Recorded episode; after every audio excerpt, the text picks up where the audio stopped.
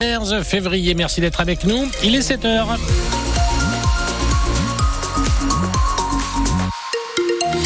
Un point sur l'info, Laïla Benjeloun. Elle a une l'armée de l'air recrute, mais nous verrons qu'elle a du mal à trouver des recrues. La météo, toujours beaucoup trop doux, Jérôme. C'est ça, avec 23 degrés attendus euh, cet après-midi, mais beaucoup de nuages au menu de ce jeudi.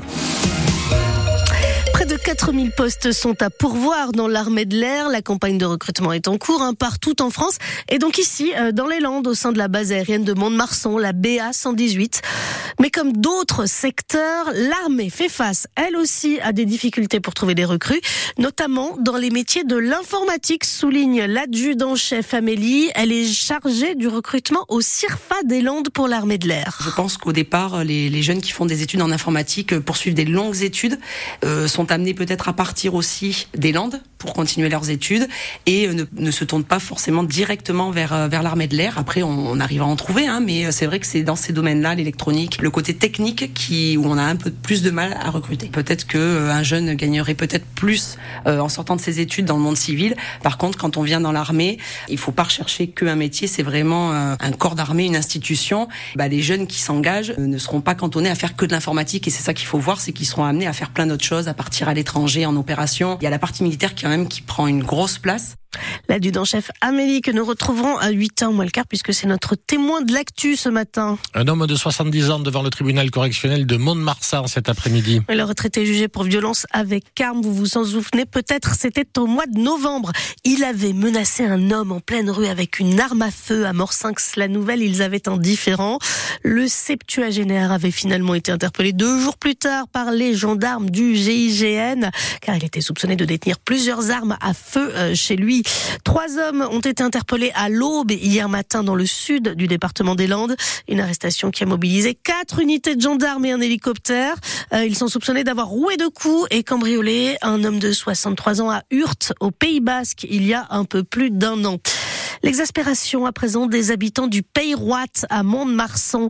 Ils sont fatigués des voitures et des poubelles qui brûlent. Alors pas tous les jours, pas en nombre, mais régulièrement. Et c'est suffisant pour susciter le ras-le-bol. Et les derniers incidents remontent à la nuit de mardi à mercredi. Une voiture et une poubelle en feu, des pompiers invectivés, escortés par la police et une enquête ouverte. Orlane habite le quartier populaire du Pays Roi depuis six ans et elle est lasse de ces incidents à répétition. Ça brûle très souvent. Les voitures, euh, les conteneurs c'est pratiquement pas tous les jours, mais à peu près toutes les semaines. À chaque fois, c'est la même chose en fait. Enfin, on regarde le feu, mais on peut rien faire. On est là parce que si on appelle les pompiers, on se fait traiter de poucave. Si on, se, on appelle la police, pareil. Donc euh, on est là, on regarde et on attend que ben, quelqu'un fasse quelque chose, quoi. C'est ça. Par exemple, la voiture qui a brûlé là-bas, c'était la, la, voiture du frère d'une amie. Et ben, du coup, il a pas pu aller au travail. Il a dû euh, faire appel à son assurance pour euh, rembourser la voiture, tout ça. Et franchement, c'est c'est incompréhensible parce que ça se fait pas en fait. Les gens n'ont rien demandé pour ça. Donc euh, je comprends pas. Une enquête est donc ouverte pour dégradation de biens par incendie. Les enquêteurs de la police judiciaire de Mont-de-Marsan se sont rendus sur place hein, euh, hier matin. L'avenir des magasins Galerie Lafayette de l'homme d'affaires Michel Ohaillon euh, n'est toujours pas tranché. Michel Ohaillon qui possède une vingtaine de magasins dont celui de Dax.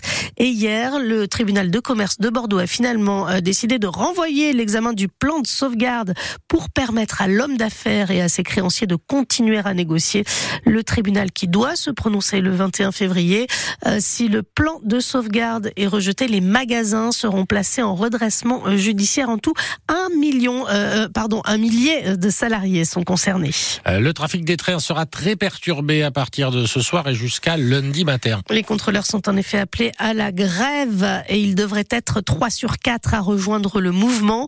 La SNCF prévoit un TGV sur deux en circulation jusqu'à dimanche. Même chose pour les Ouigo et les Les contrôleurs sont en grève pour réclamer une hausse de leur salaire, mais aussi une renégociation euh, de l'accord sur les fins de carrière.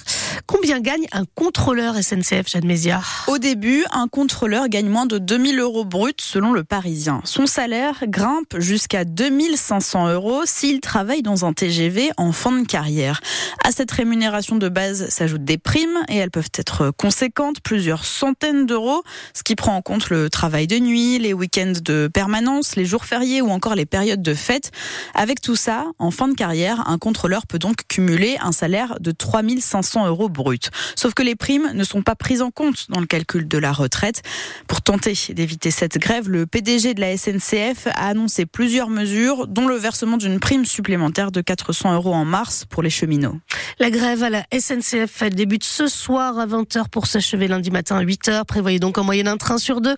La circulation des TER sera elle aussi perturbée. Et on vous a mis les prévisions de trafic sur francebleu.fr. En rugby, l'US Dax écope d'une amende de 3000 euros pour avoir modifié sa feuille de match hors délai au dernier moment. Le club avait en effet fait jouer son capitaine lors du match contre Biarritz le 26 janvier alors qu'il était incertain et absent de la feuille de match initiale. La commission de discipline de la Ligue nationale de rugby a rendu sa décision hier et ce soir, c'est le coup d'envoi de la 20e journée de Pro D2. Grenoble 11e reçoit Brive qui est 7e, c'est à 21h. Demain, Mont-de-Marsan 5e se déplace à Béziers, le Dauphin. Dax 10e reçoit Soyou Angoulême qui est 14e et c'est à vivre évidemment sur France Bleu Gascogne. Le PSG s'est imposé 2 à 0 hier soir au Parc des Princes face au basque de la Real Sociedad, huitième de finale aller de la Ligue des Champions, euh, grâce à début signé Mbappé à la 58e et Barcola à la 70e. Rendez-vous le 5 mars au Pays Basque sur la pelouse d'Anoeta à Saint-Sébastien pour le match retour.